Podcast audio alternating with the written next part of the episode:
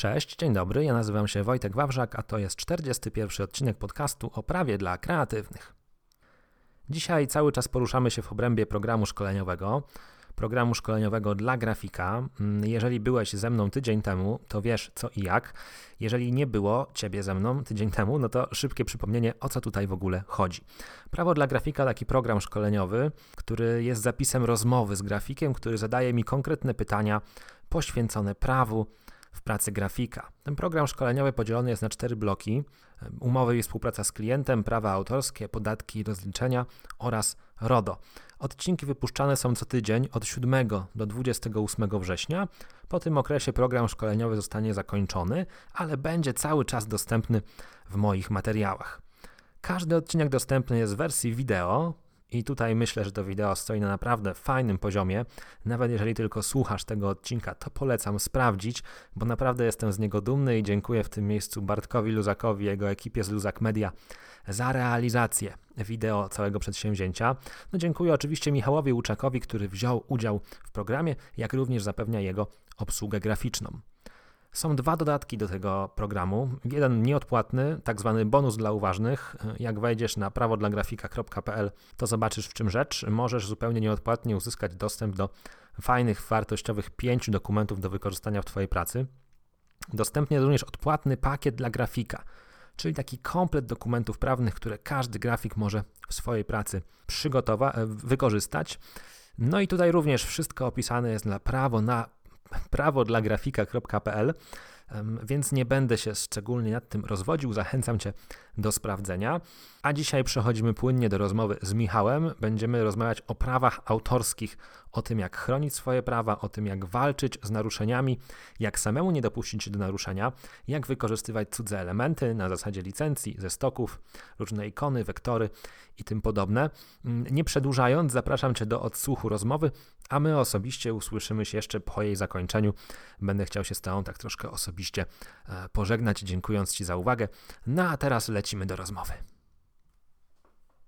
Cześć, dzień dobry, Wojtek Wawrzak z tej strony. Cały czas jest ze mną Michał Łuczak, czyli grafik i projektant. Jesteśmy cały czas w obrębie cyklu szkoleniowego dla grafików. Zrobiliśmy już materiał o umowach i współpracy z klientem, a dzisiaj zajmiemy się prawami autorskimi. W tym miejscu delikatne przypomnienie, pakiet dla grafika, czyli komplet przydatnych dokumentów prawnych właśnie dla Ciebie. No a teraz lecimy prosto do rozmowy, zaczynajmy. Jeżeli chodzi o prawa autorskie, porozmawiamy sobie o konkretnych przypadkach, myślę, bo to będzie najskuteczniejsze. Natomiast tak na początek, gdybyś e, mógł tak podsumować e, podstawową wiedzę, jeżeli chodzi o, o prawa autorskie, bo ja wiem, że są e, prawa mm, osobiste, prawa zależne i, i, i co dalej jakby. Jak żyć? Jak żyć? Tak w skrócie. No dobrze, spróbuję Ci odpowiedzieć na pytanie, jak żyć um, inaczej niż premier. Wiesz co, jeżeli chodzi o prawa autorskie i takie podstawy, no to musimy sobie powiedzieć, że na pewno to, co tworzy grafik, zawsze oceniamy z punktu widzenia prawa autorskiego, czyli z punktu widzenia utworu. Utwór to jest takie słowo wytrych w prawie autorskim, czyli Twój projekt, grafika, to jest utwór. No i do utworu jako grafikowi przysługują Ci prawa autorskie. No i te prawa autorskie dzielimy na osobiste i majątkowe. No ja zawsze mówię klientom, że majątkowe to jest to, gdzie są pieniądze na wyrażaniu różnych zgód dotyczących praw autorskich majątkowych zarabiamy. Natomiast prawa autorskie osobiste to jest taka więź emocjonalna, czyli można to porównać trochę do rodzicielstwa, że ten Twój projekt to jest takie Twoje dziecko i ono zawsze pozostanie Twoim dzieckiem, nawet jak pójdzie w świat gdzieś indziej. Czyli nawet jak przeniesiesz autorskie prawa majątkowe, to osobiste zostają przy Tobie i one zawsze będą przy Tobie jako grafiku. Mamy jeszcze te prawa zależne, o których wspomniałeś, no, są prawa do opracowań tego, co stworzyłeś, czyli do jakichś przeróbek, adaptacji, różnego rodzaju modyfikacji tego pierwotnego utworu. No i tak myślę, że jeszcze przy tych prawach autorskich, takich podstawowych pojęciach warto powiedzieć o polach eksploatacji. To jest takie mądre słowo, które tak naprawdę oznacza sposoby korzystania z utworu. Na przykład, jeżeli ja korzystam z utworu w internecie, to korzystam z utworu na polo eksploatacji rozpowszechnianie w internecie. I myślę, że te pojęcia będą się przejawiać w naszej dalszej rozmowie, a żeby nie tworzyć takich dużych naukowych wstępów, to myślę, że to nam chyba starczy. Dobrze, to porozmawiajmy o tych polach eksploatacji, bo często jeżeli znajdujemy taką umowę w internecie, to ona przeważnie ma wszystkie wypisane te pola eksploatacji, łącznie z e, nagraniem na CD i tak dalej, i tak dalej. E, czy według Ciebie jest to uzasadnione w ogóle? Pewnie nie będziesz zaskoczony, kiedy powiem Ci, że nie jest to według mnie uzasadnione i pewnie nie będziesz zaskoczony, tak trochę nawiązując do pierwszego bloku naszego szkolenia, że wszystko zależy od umowy. Jeżeli posługujemy się słabymi szablonami, to mamy pole eksploatacji opisane słabo, czyli bardzo szeroko, najczęściej bardzo archaicznie, czyli robisz grafikę do internetu, a tam nagle czytasz, że on będzie zwielokrotniał techniką reprograficzną. I o co chodzi? Kiedyś istniały punkty ksero, dzisiaj też jeszcze istnieją, ale chyba nie o to w pracy grafika chodzi. Więc jak najbardziej można skonstruować umowę z polami eksploatacji bardzo szeroko opisanymi i bardzo wąsko. Najtrudniej jest znaleźć złoty środek, czyli wyważyć tę umowę tak, żeby ona realnie odpowiadała temu, co rzeczywiście będzie z utworu robione. No i wiadomo, klienci mają pokusę, że oni by chcieli nabyć prawa na wszystkie możliwe okazje, czyli dzisiaj zamawiam do internetu, ale nie wiem, co mi przyjdzie do głowy za pół roku, więc od razu nabędę na wszystko. I tutaj, jeżeli grafik e, przygotował się prawnie do tego tematu, to od razu może na tym zyskać finansowo, bo może powiedzieć: OK, my się umawialiśmy za wynagrodzenie za internet, teraz widzę, że tutaj chcesz nabyć na wszystkie inne pola eksploatacji, będzie to kosztować tyle i tyle. No, reakcja jaka będzie, wiadomo, nie, nie, to jednak internet wystarczy. Więc znowu czytanie umowy, świadomość, czym są pola eksploatacji i nie łykanie tych umów tak trochę odruchowo, że jak nam przysłał, to ja muszę albo zaakceptować, albo stracę współpracę, bo to tak nie działa. Umowy są po to, żeby je negocjować, również w zakresie pól eksploatacji. Okej. Okay. Dobrze, to teraz e, przejdźmy do konkretnych pytań.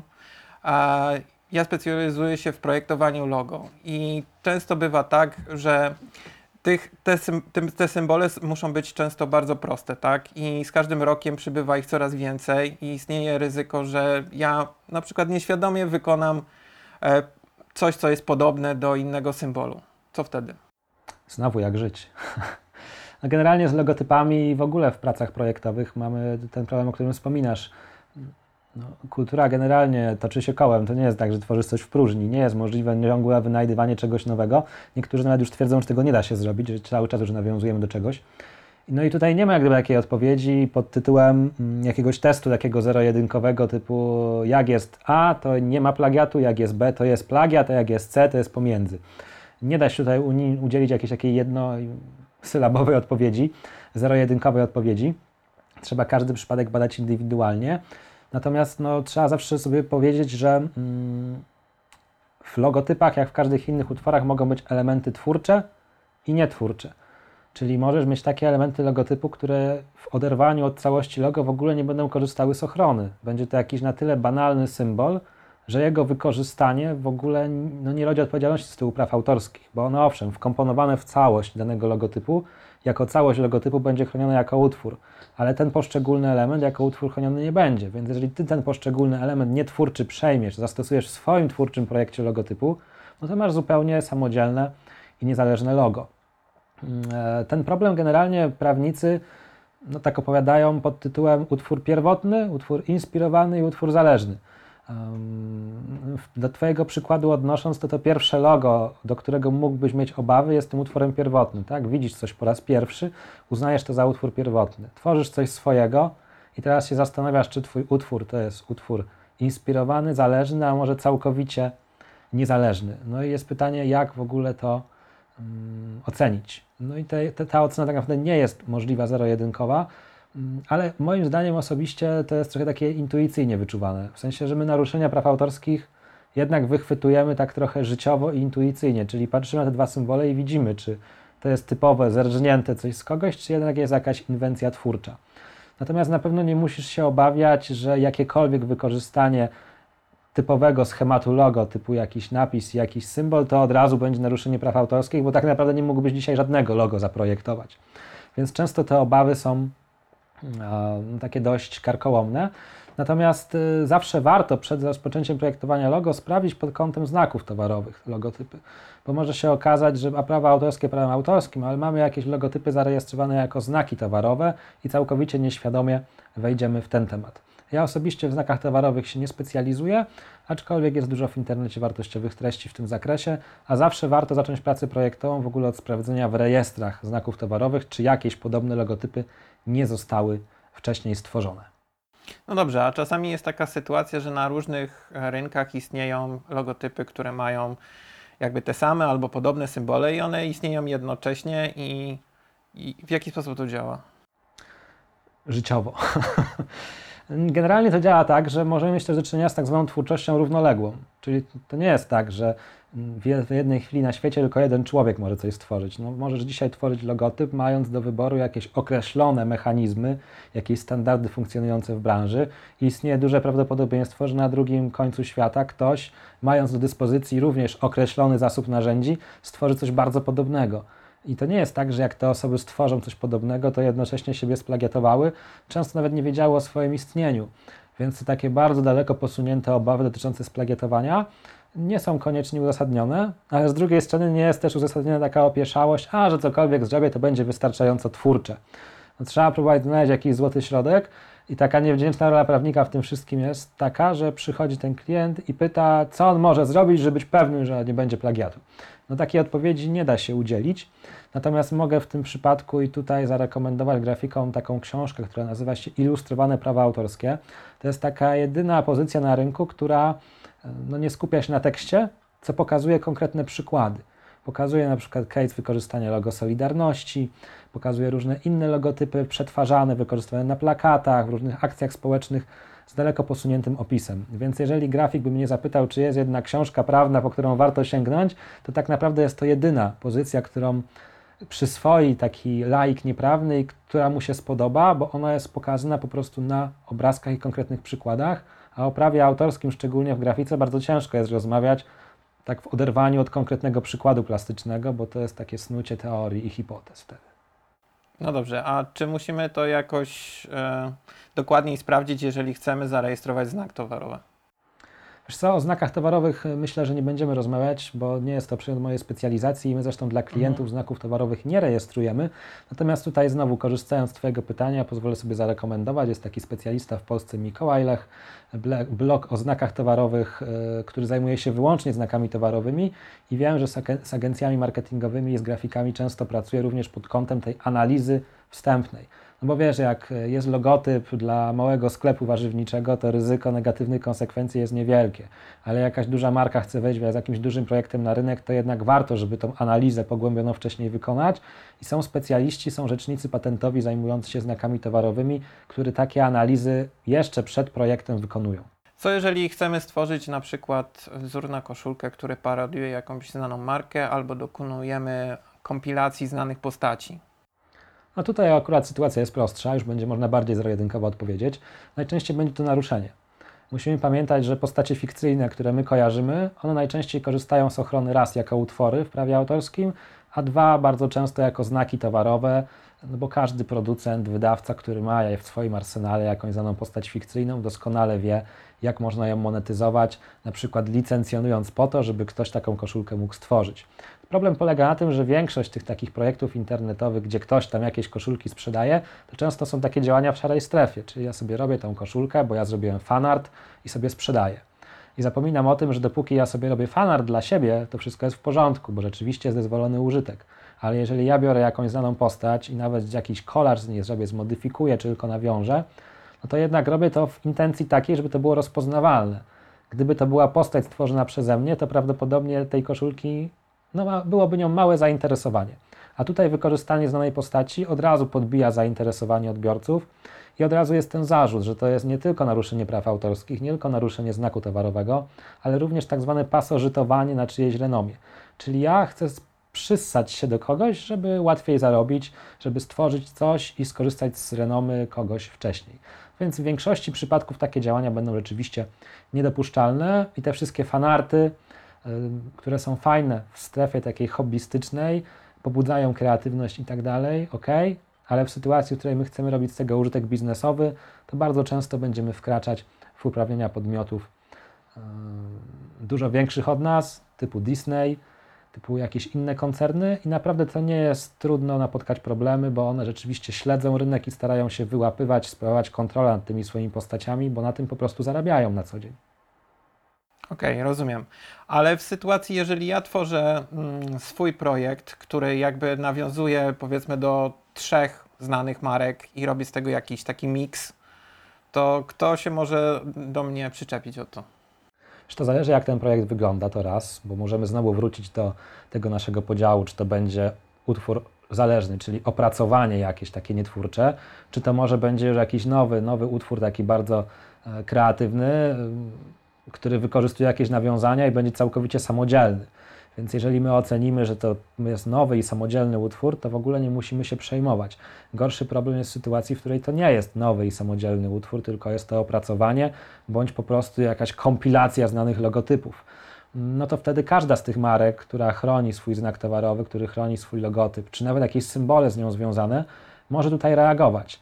No i to, to, też w dużej mierze trochę zależy od praktyki danego koncernu, danej firmy, bo niektóre mają bardziej liberalną politykę i cieszą się, gdy ten obrót fanowski trochę się rozrasta, bo dla nich to jest jak gdyby takie działanie wizerunkowe i bycie ze społecznością, a są tacy, którzy swoje logotypy i swoje symbole i oznaczenia bardzo twardą ręką próbują zarządzać i każde wyłapywanie każdy, każdy wyłapany przypadek będą piętnować.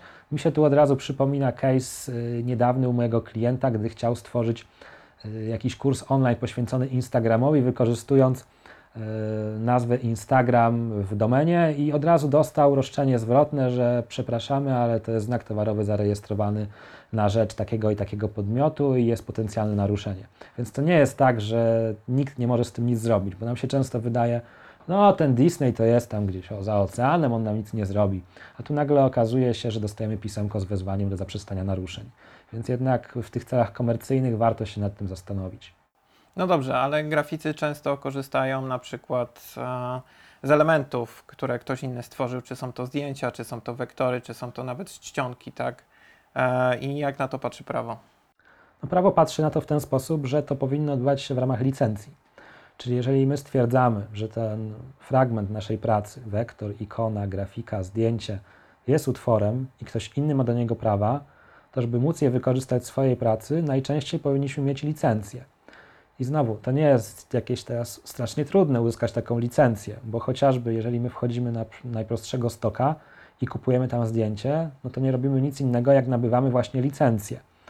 Tylko diabeł tkwi w szczegółach, więc my powinniśmy sprawdzić, jaką licencję nabyliśmy, co my możemy zrobić z tym fragmentem, który kupiliśmy, z tym zdjęciem, z tą ikoną, bo licencje mogą być różne. One mogą na przykład przewidywać, że ok, za tą cenę kupujesz do własnych projektów, ale nie możesz projektu sprzedawać klientowi. Za tą cenę kupujesz do jakiejś ilości wyświetleń, a jak przekroczy Twój film ilość wyświetleń, to musisz dopłacić za licencję rozszerzoną. I tutaj znowu nie ma żadnych takich reguł, że możemy sobie otworzyć jakiś podręcznik i stwierdzić, że mm, taka licencja to zawsze takie warunki. Każdy twórca, który udziela licencji, czy to indywidualnie, czy to przez stok, może tę licencję dowolnie ukształtować.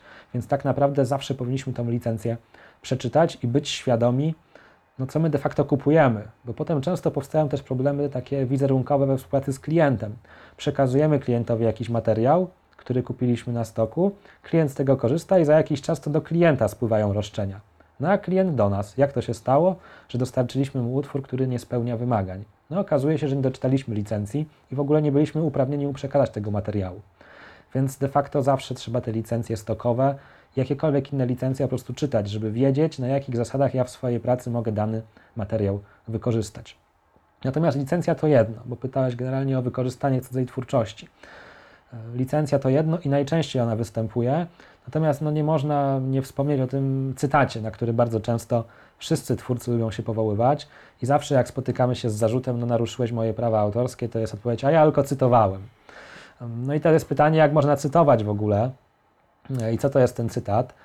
No, prawa autorskie ten cytat dość mocno mm, zawęża, to znaczy jest to konkretny użytek w konkretnych celach, wyjaśnianie, krytyka, nauka, polemika, bądź takie niejednoznaczne prawa gatunku twórczości.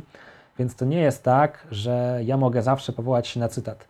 Jeżeli ja chcę wykorzystać tylko coś dlatego, że będzie coś bardziej atrakcyjne, to w większości przypadków nie będzie to cytat, tylko trzeba będzie rzeczywiście nabyć tą licencję. Ale może, żeby już nie komplikować, zakończmy na tym etapie. Przyjmijmy taką ogólną zasadę. Jeżeli masz wątpliwości, czy możesz coś wykorzystać, to lepiej przyjmij, że nie możesz, będzie bezpieczniej. Rozejrzyj, rozejrzyj się, czy masz jakieś możliwości nabycia licencji. Przeczytaj regulamin stoka, przeczytaj umowę licencyjną, a jeżeli masz wątpliwości, no to skonsultuj się jednak z prawnikiem i nie jest to wcale kryptoreklama. No dobrze, to ja się teraz zaskoczę trochę takim pytaniem, no bo co jeżeli chodzi o prawa autorskie do memów, które są powszechne i każdy je wykorzystuje i myślę, że nawet marki je wykorzystują w swoich reklamach. Ja bym przede wszystkim powiedział, że nie każdy mem w ogóle będzie utworem w rozumieniu prawa autorskiego, bo często to są jakieś takie no, najprostsze grafiki czy najprostsze zestawienia, które de facto niewiele coś z kreatywnością i twórczością taką pojmowaną, jak jakiś proces twórczy mają wspólnego. Więc może być często tak, że ten mem w ogóle z ochrony nie korzysta prawa autorskiego. Natomiast inny problem to jest wykorzystywanie w tych memach jakichś nawiązań właśnie, to marki, a to jakiejś znanej postaci, a to w ogóle wykorzystanie czyjegoś utworu, czy też wizerunku, no bo nie oszukujmy się, często w memach funkcjonują jednak osoby powszechnie znane. No i tutaj można powiedzieć, że mem jest takim swojego rodzaju prawem gatunku twórczości, więc bardzo często bylibyśmy w stanie bronić, że w celach parodystycznych, celach karykaturalnych, skomentowania rzeczywistości, wykorzystania jakiegoś utworu kogoś innego było uzasadnione, no bo ten nasz nowy kontekst, któremu tę nadaliśmy, jest ku temu powodem. Mm, e, więc faktycznie można patrzeć na memy przez pryzmat naruszeń, ale teraz z kolei próba zwalczania naruszeń w memach, no to byłaby taka trochę walka z wiatrakami, bo próbuję sobie wyobrazić postępowanie w sprawie naruszenia praw autorskich w memie. E, myślę, że sam sąd byłby zaskoczony, nadawałoby się na fanpage, sędzia płakał jak oddalał. E, natomiast no, memy to jest taki specyficzny oręż internetowy, który myślę nawet niekoniecznie jest sens zwalczania. Oczywiście tak długo, jak długo nie robimy z tego użytku komercyjnego, bo można sobie wyobrazić sytuacje, w których znane marki wykorzystując jakieś czyjeś utwory w memach, budują przekaz marketingowy, który generuje im sprzedaż. No to to już będzie inna sytuacja niż memiczne komentowanie rzeczywistości typu wybory prezydenckie. Okej, okay, to nawiązując do tego tematu, często jest tak, że na rozmaitych prelekcjach a, przedstawiający ma prezentację, w której jest mnóstwo memów służących rozśmieszeniu publiczności. I czy to jest tak, że on musi w jakiś sposób zabezpieczyć prawa sobie do tych memów?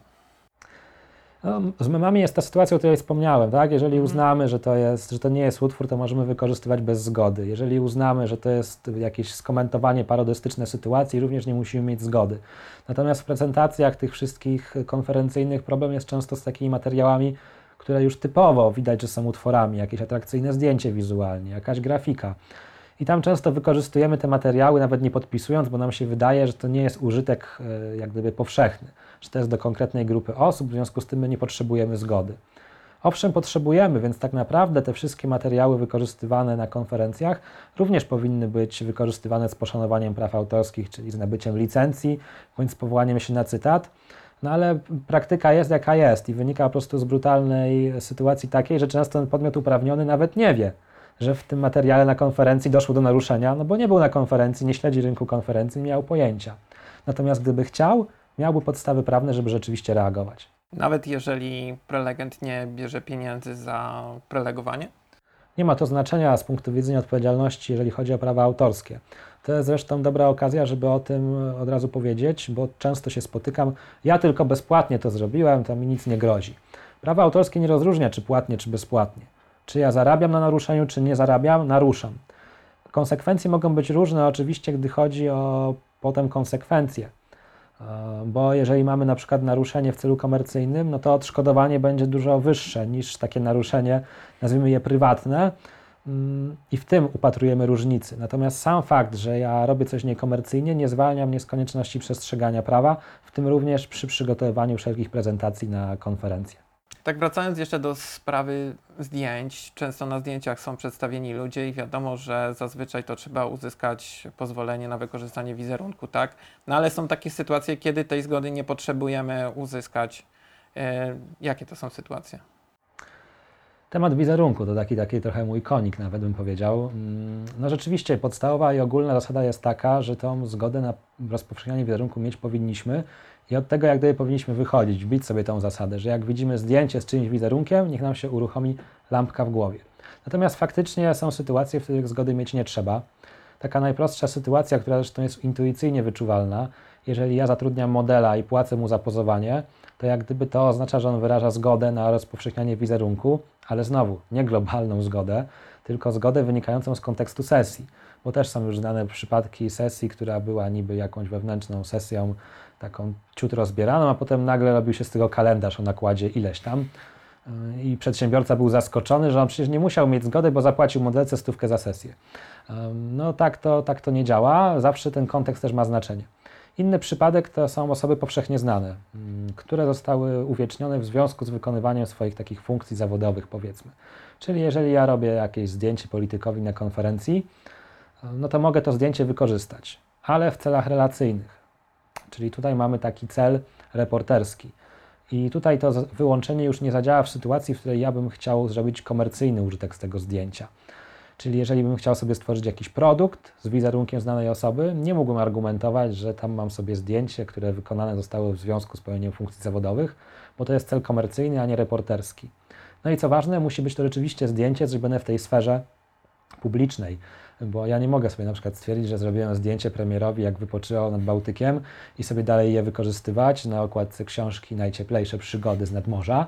Tak to nie działa, mm, więc oczywiście kontekst ma znaczenie. No i jeszcze inna sytuacja, w której możemy sobie rozpowszechniać czyjś wizerunek bez zgody, to jest szczegół większej całości. Czyli taka sytuacja, w której na zdjęciu jest osoba i gdyby jej nie było, to by się nic nie stało. Czyli ona jest jakimś tam po prostu detalem. To często ma miejsce w fotografii ulicznej.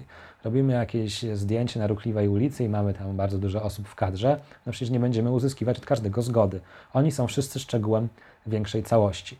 Natomiast jeżeli osoba już jest jak gdyby głównym motywem zdjęcia, bądź nie głównym, ale istotnym, no to już to wyłączenie nie zadziała.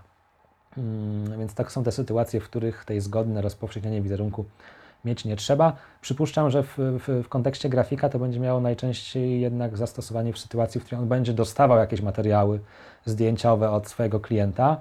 No i de facto, jak rozmawialiśmy, to klient ponosi za to odpowiedzialność, jak on będzie rozpowszechniał te materiały. Natomiast myślę, że przy tym profesjonalnym charakterze zawsze też warto upewnić się tego klienta, czy on rzeczywiście jest uprawniony do wykorzystywania i ewentualnie zwrócić mu uwagę, że tu związane jest z eksploatacją wizerunku, żeby to przemyślał. Często początkujący grafik, żeby wyrobić sobie portfolio, tworzy fikcyjne projekty, ale dla prawdziwych marek. Czyli na przykład bierze sobie McDonalda, robi mu rebranding albo jakieś reklamy projektuje dla McDonalda, który oczywiście go nie zatrudnił, tak? I czy to jest w ogóle dopuszczalne? I tak i nie.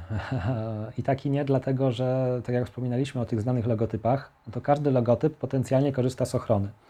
Więc logotyp znanej marki tym bardziej możemy z góry zakładać, że jest to utwór chroniony przez prawa autorskie. Co więcej, na pewno często jest to zarejestrowany znak towarowy, bo bierzemy się za rebrandingi tych, którzy są znani na rynku, więc oni na pewno chronią swoje znaki towarowe. Więc jeżeli ja sobie teraz wezmę taki mm, logotyp, przerobię, zrobię rebranding wrzucę do sieci, no to potencjalnie naruszam prawa autorskie. Raz, osobiste twórcy pierwotnego logo, no bo dokonałem modyfikacji, a jak wiemy, w ramach praw autorskich osobistych mamy również to tak zwane prawo do integralności utworu, czyli do tego, żeby nikt nic przy tym nie gmerał. No ja pogmerałem i wrzuciłem do sieci, więc już naruszyłem prawa autorskie osobiste. A co więcej, naruszyłem prawa autorskie majątkowe, no bo rozpowszechniam ten logotyp bez zgody. Nie jestem uprawniony, bo to nie jest wyłącznie moja praca twórcza. Mm, to jest utwór zależny, owszem, ale na rozpowszechnianie utworu zależnego ja potrzebuję zgody tego twórcy pierwotnego, więc de facto dopuszczą się naruszenia. No i oczywiście tyle teoria i tyle prawo, a w praktyce zdarzają się nawet sytuacje, w których grafik znajduje w ten sposób pracę. No i nikt nic złego mu nie robi, kolokwialnie mówiąc. Ale to jest znowu taka sytuacja trochę jak z tymi wystąpieniami na konferencjach, po prostu praktyka funkcjonuje, zwyczaj funkcjonuje, podmioty uprawnione się nie sprzeciwiają, ale gdyby chciały, miałyby ku temu powody. E, miałyby ku temu argumenty i mogłyby zwalczać takie zachowania. Myślę, że szczególnie należałoby to uważać w kontekście jakichś takich materiałów trochę wręcz ośmieszających, czyli mogących trochę nadszarpywać wizerunek tej marki. Jakieś heheszki pod tytułem, no kto to projektował, ja bym to zrobił lepiej.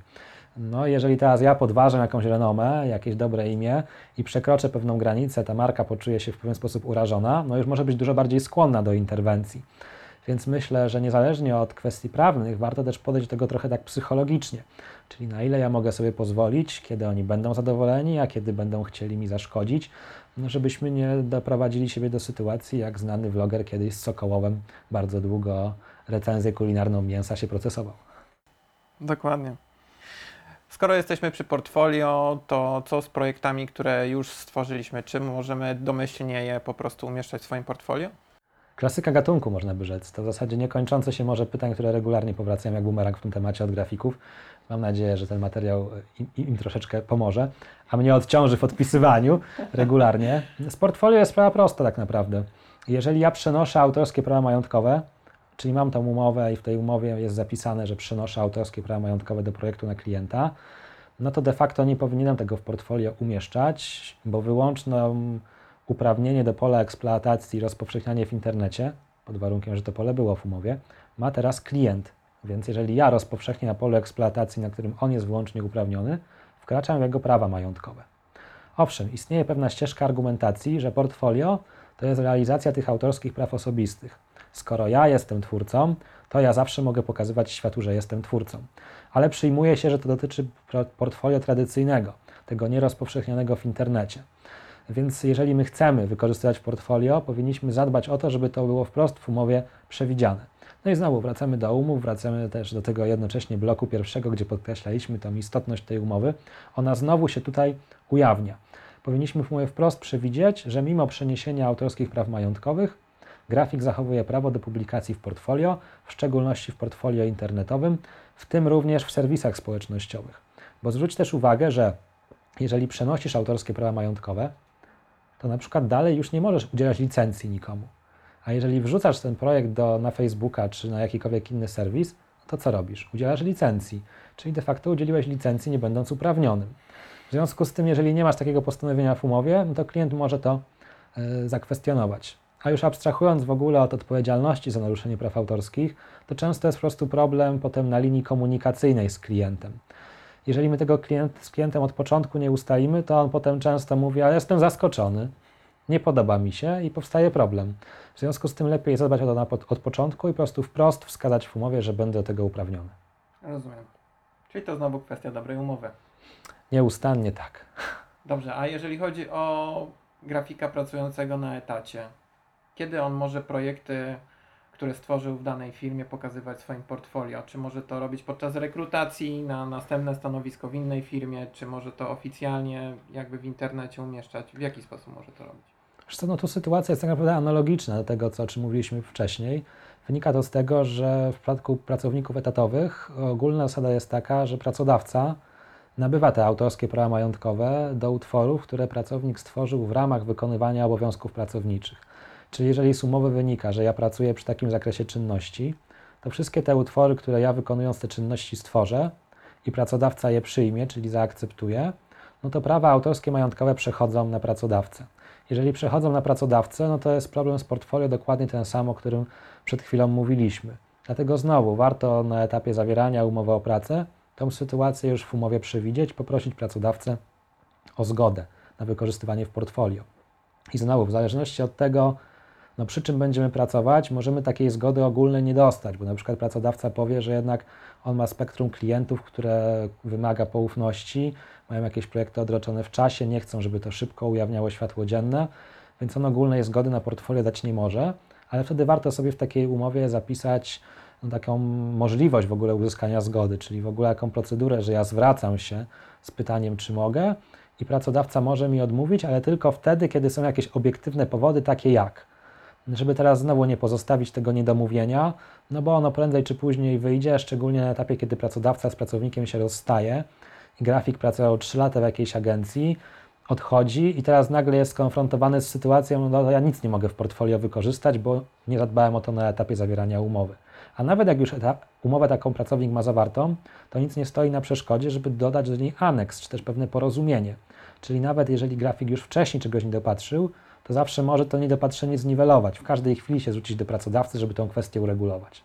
Okej, okay, dobrze. To porozmawiajmy teraz o licencjach na fonty, bo tam często jest dużo różnych skomplikowanych zapisów e, i jak to wygląda? Wiesz to jest trochę tak sprawa jak z tymi stokami. E, stok stokowi nierówny, licencja na font, licencji na font nierówna. No i tutaj graficy często popełniają te błędy, że im się wydaje, że każdy font jest licencjonowany w ten sam sposób. Czyli jeżeli ja znajduję go w sieci, jest tam jakaś licencja, nie będę je czytał, pobieram i wykorzystuję.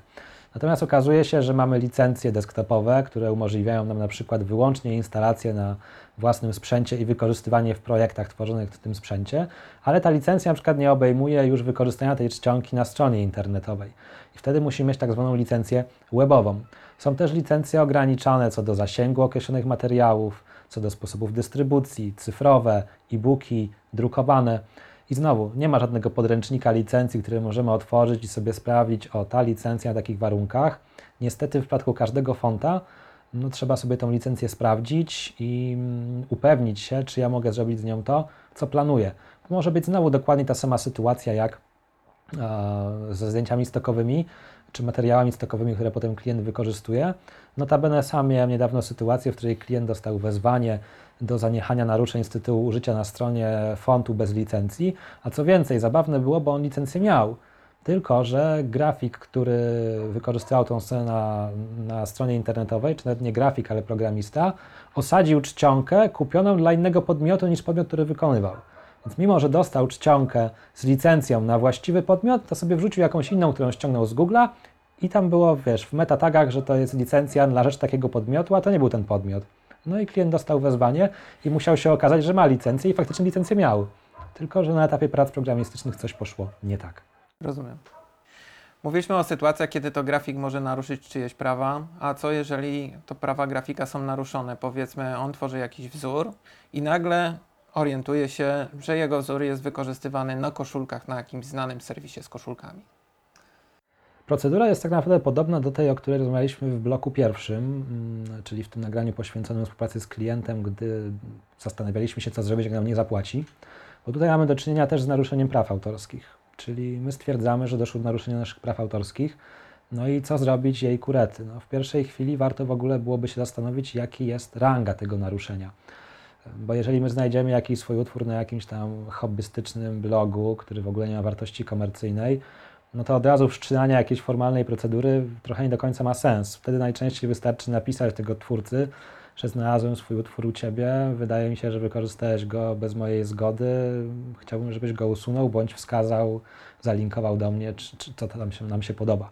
Natomiast w sytuacji, w której rzeczywiście my stwierdzamy jakieś naruszenie bardziej komercyjne, tak jak wspomniałeś, wzory na koszulkach, czy tak na różnych innych gadżetach, to jest dość popularny rzeczywiście temat naruszeń, no to mamy naruszenie wartości komercyjnej, więc w pierwszej kolejności warto byłoby je utrwalić, czyli mieć jakieś dowody, że ono miało miejsce, bo większość przedsiębiorców skonfrontowanych z wezwaniem do naruszenia natychmiast usuwa i myśli, że to e, wyjaśni sprawę.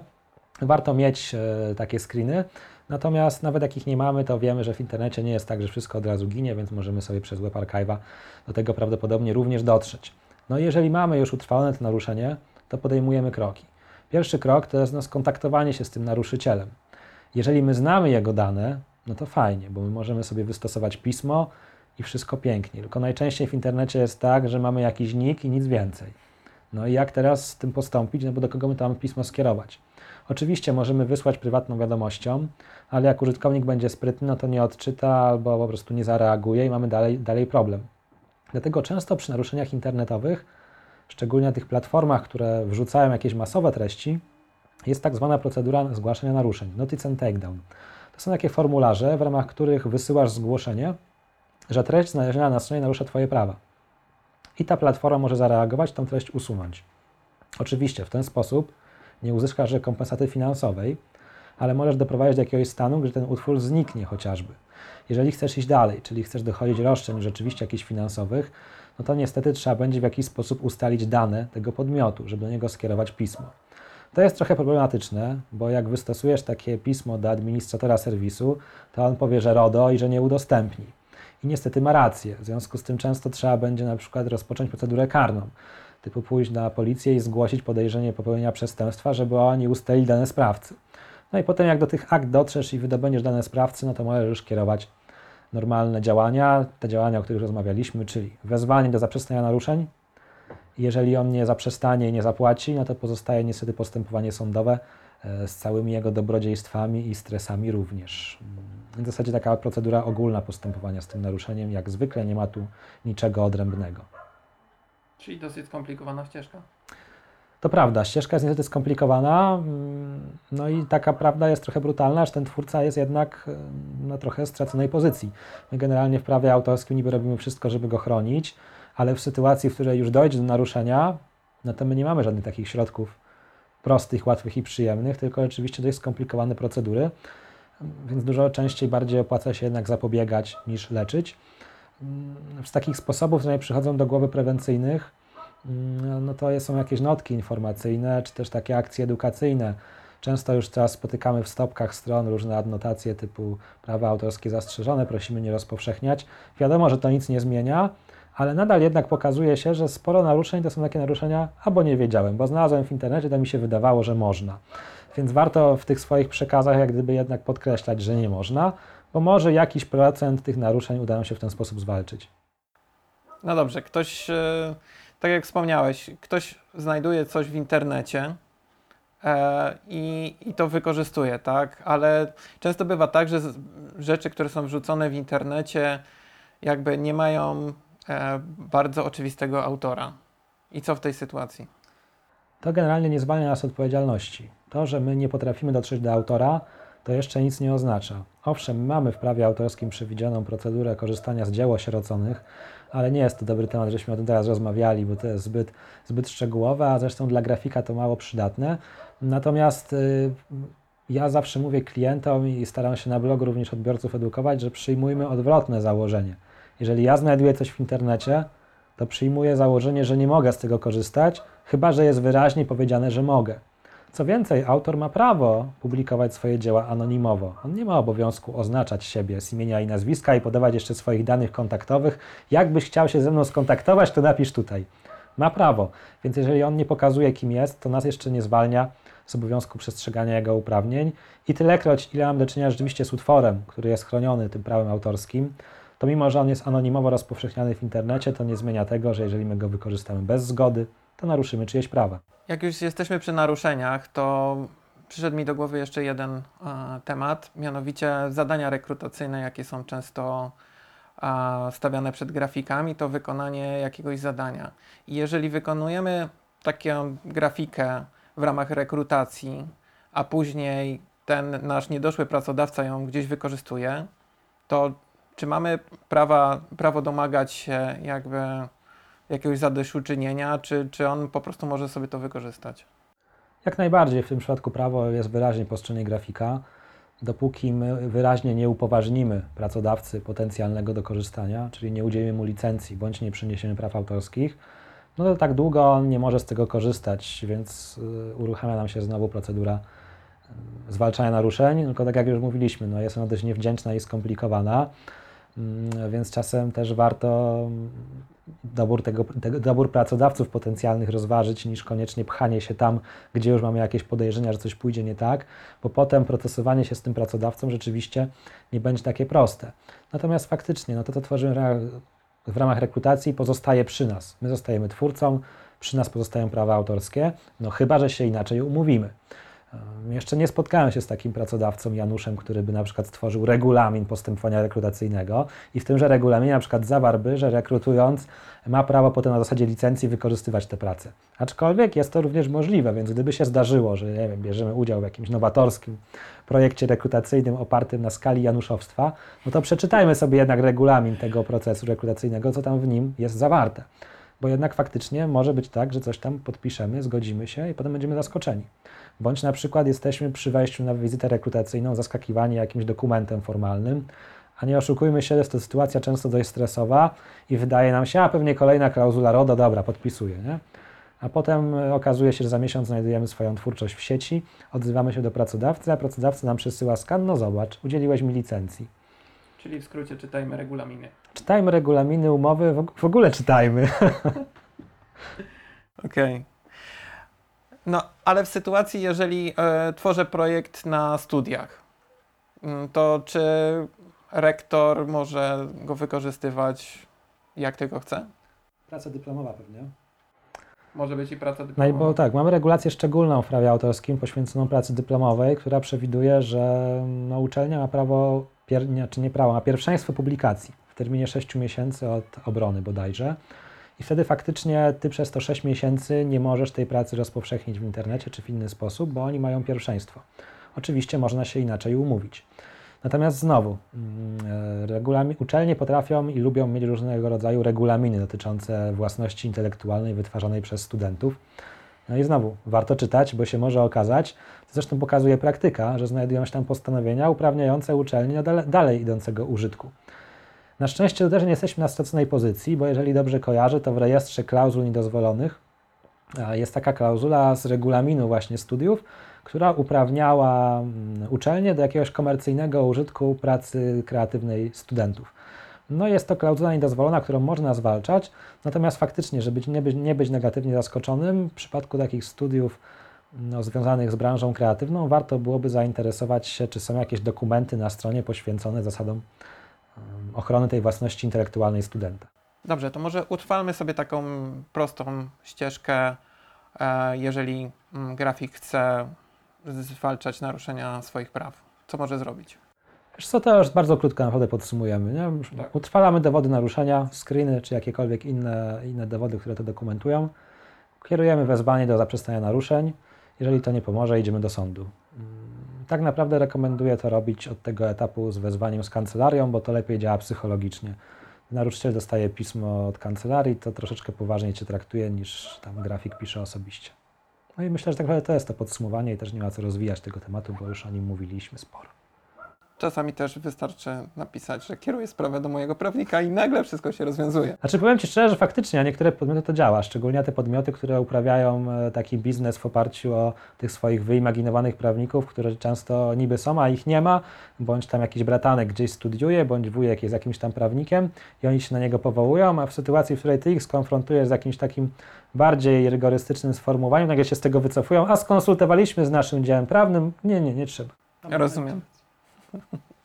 Więc ja bym powiedział przede wszystkim w tym prawie autorskim dbać o swoje, bo mam takie wrażenie często na początku drogi u grafików, że oni mają takie obawy, że albo muszę zaakceptować to, co mi daje świat, albo będę bez pracy, albo po prostu sobie nie poradzę i nie ma miejsca na negocjacje, nie ma miejsca na dyskusję. Często okazuje się, że te negocjacje wręcz stawiają cię od razu w lepszym świetle, bo ten drugi podmiot widzi, oho, mamy do czynienia z jakimś profesjonalistą, on wie, jak się tu poruszać, wie już, jakie ma uprawnienia, to fajnie o nim świadczy, nie jest to jakiś początkujący amator, więc po prostu nie bójmy się czytać i rozmawiać. Czyli w skrócie znajomość naszych praw robi z nas większych profesjonalistów w zawodzie.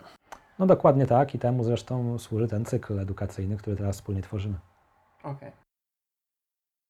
No i jak podobała Ci się rozmowa z Michałem? No w naszym przekonaniu ona jest pełna takich konkretów dotyczących prawa autorskiego. Mam nadzieję, że Tobie również się przydała, również uznajesz ją za wartościową. A jeśli tak, no to będę wdzięczny, gdy udostępnisz taką rozmowę innym osobom. Możesz to zrobić w social media, możesz to zrobić u siebie na blogu, czy też po prostu osobiście komuś o tym opowiedzieć. Włożyłem w ten program mnóstwo wysiłku i mnóstwo serca, dlatego będę wdzięczny, gdy podzielisz się taką informacją, no bo oczywiście zależy mi, żeby jak najwięcej osób uzyskało dostęp do tych mm, materiałów. Pamiętaj o możliwości uzyskania nieodpłatnego bonusu dla uważnych oraz o możliwości zakupu pakietu dla grafika. Prawo dla grafika.pl to jest ta domena, gdzie wszystko się znajduje. No i co, to chyba wszystko tak naprawdę na dzisiaj. Dziękuję Ci serdecznie za uwagę i zapraszam za tydzień. Za tydzień będziemy rozmawiać o podatkach i o rozliczeniach. Jedno w życiu jest pewne: podatki, no i jeszcze śmierć. O tych podatkach o tych podatkach porozmawiamy w przyszłym tygodniu właśnie w taki sposób, żeby nas jednak nie uśmierciły. Także do usłyszenia, trzymaj się ciepło, cześć.